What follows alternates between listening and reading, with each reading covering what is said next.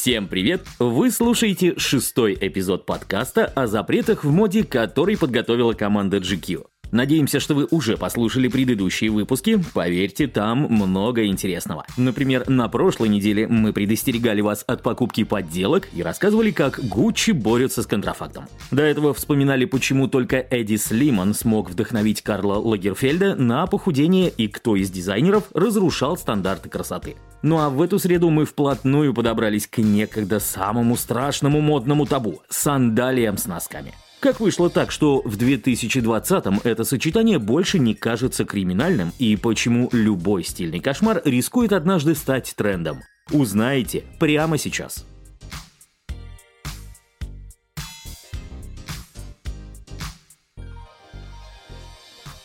Просто напоминаем, понятие мода произошло от латинского modus, что уже означает правило. По сути, мода всегда была законом, неписанным и недолговечным, зато таким, который большинство людей стремились соблюдать по доброй воле. Исторически задавать тренды и следовать им же могли только представители состоятельных классов. У них был доступ к редким тканям и драгоценным камням. Над сложно сочиненными нарядами с дорогой вышивкой трудились умелые портные, а о функциональности думали в последнюю очередь. Ведь по одежде должно быть сразу видно, что ее обладатель не занимается тяжелым физическим трудом.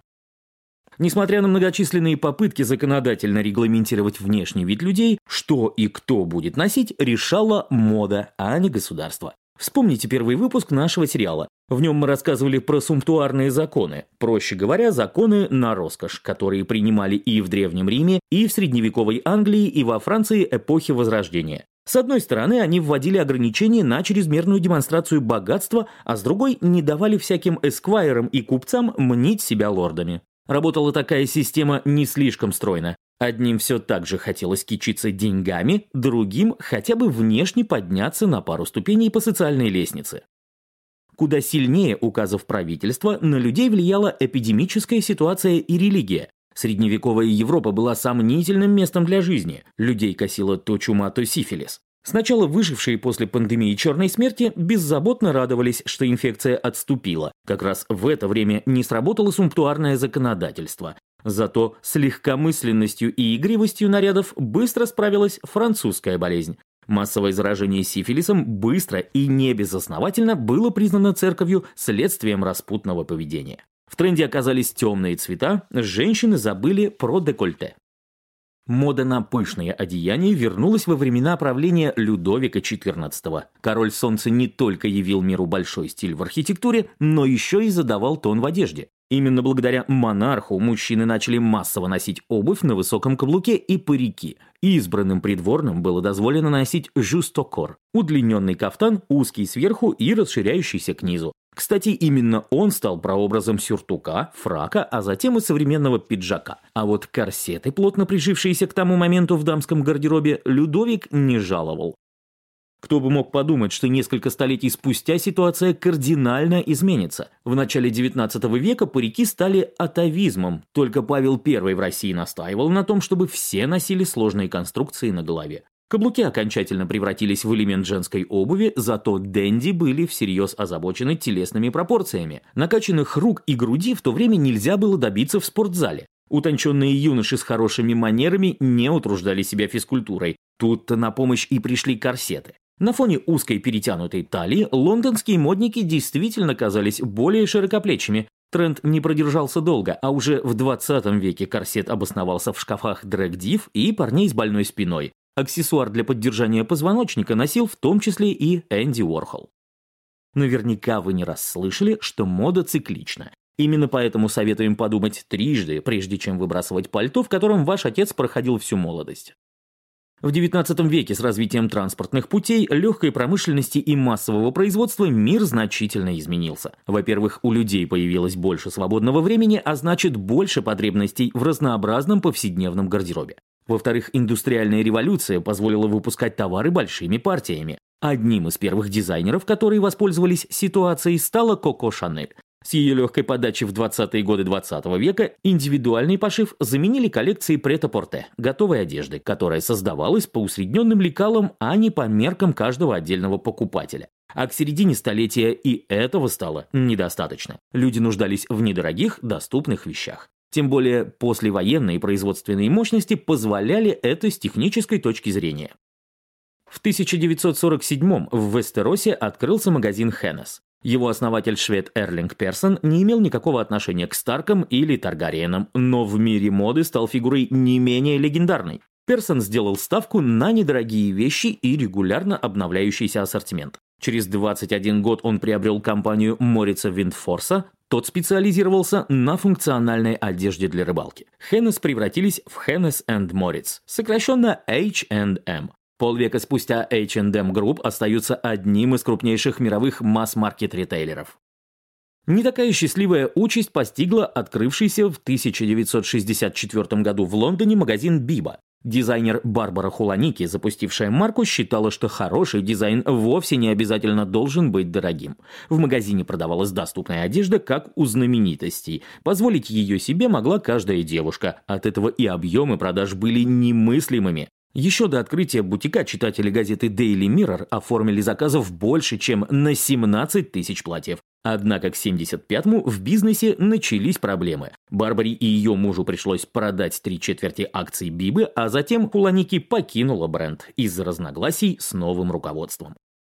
Но какая бы судьба не ожидала первые масс-маркет бренды, кое-что объединяет и локальных производителей и мастодонтов вроде Зары. Это концепция быстрой моды. Все происходит стремительно. От момента разработки дизайна до того, как коллекция попадает в магазины, проходит не полгода, как в случае с премиум брендом, а пара недель. Также быстро меняются и тренды. Герои стрит-стайла надели цепи, ожидайте поступления аксессуаров в ближайший торговый центр. Гарри Стайлз перешел на жемчуг. Скоро полки будут завалены ожерельями.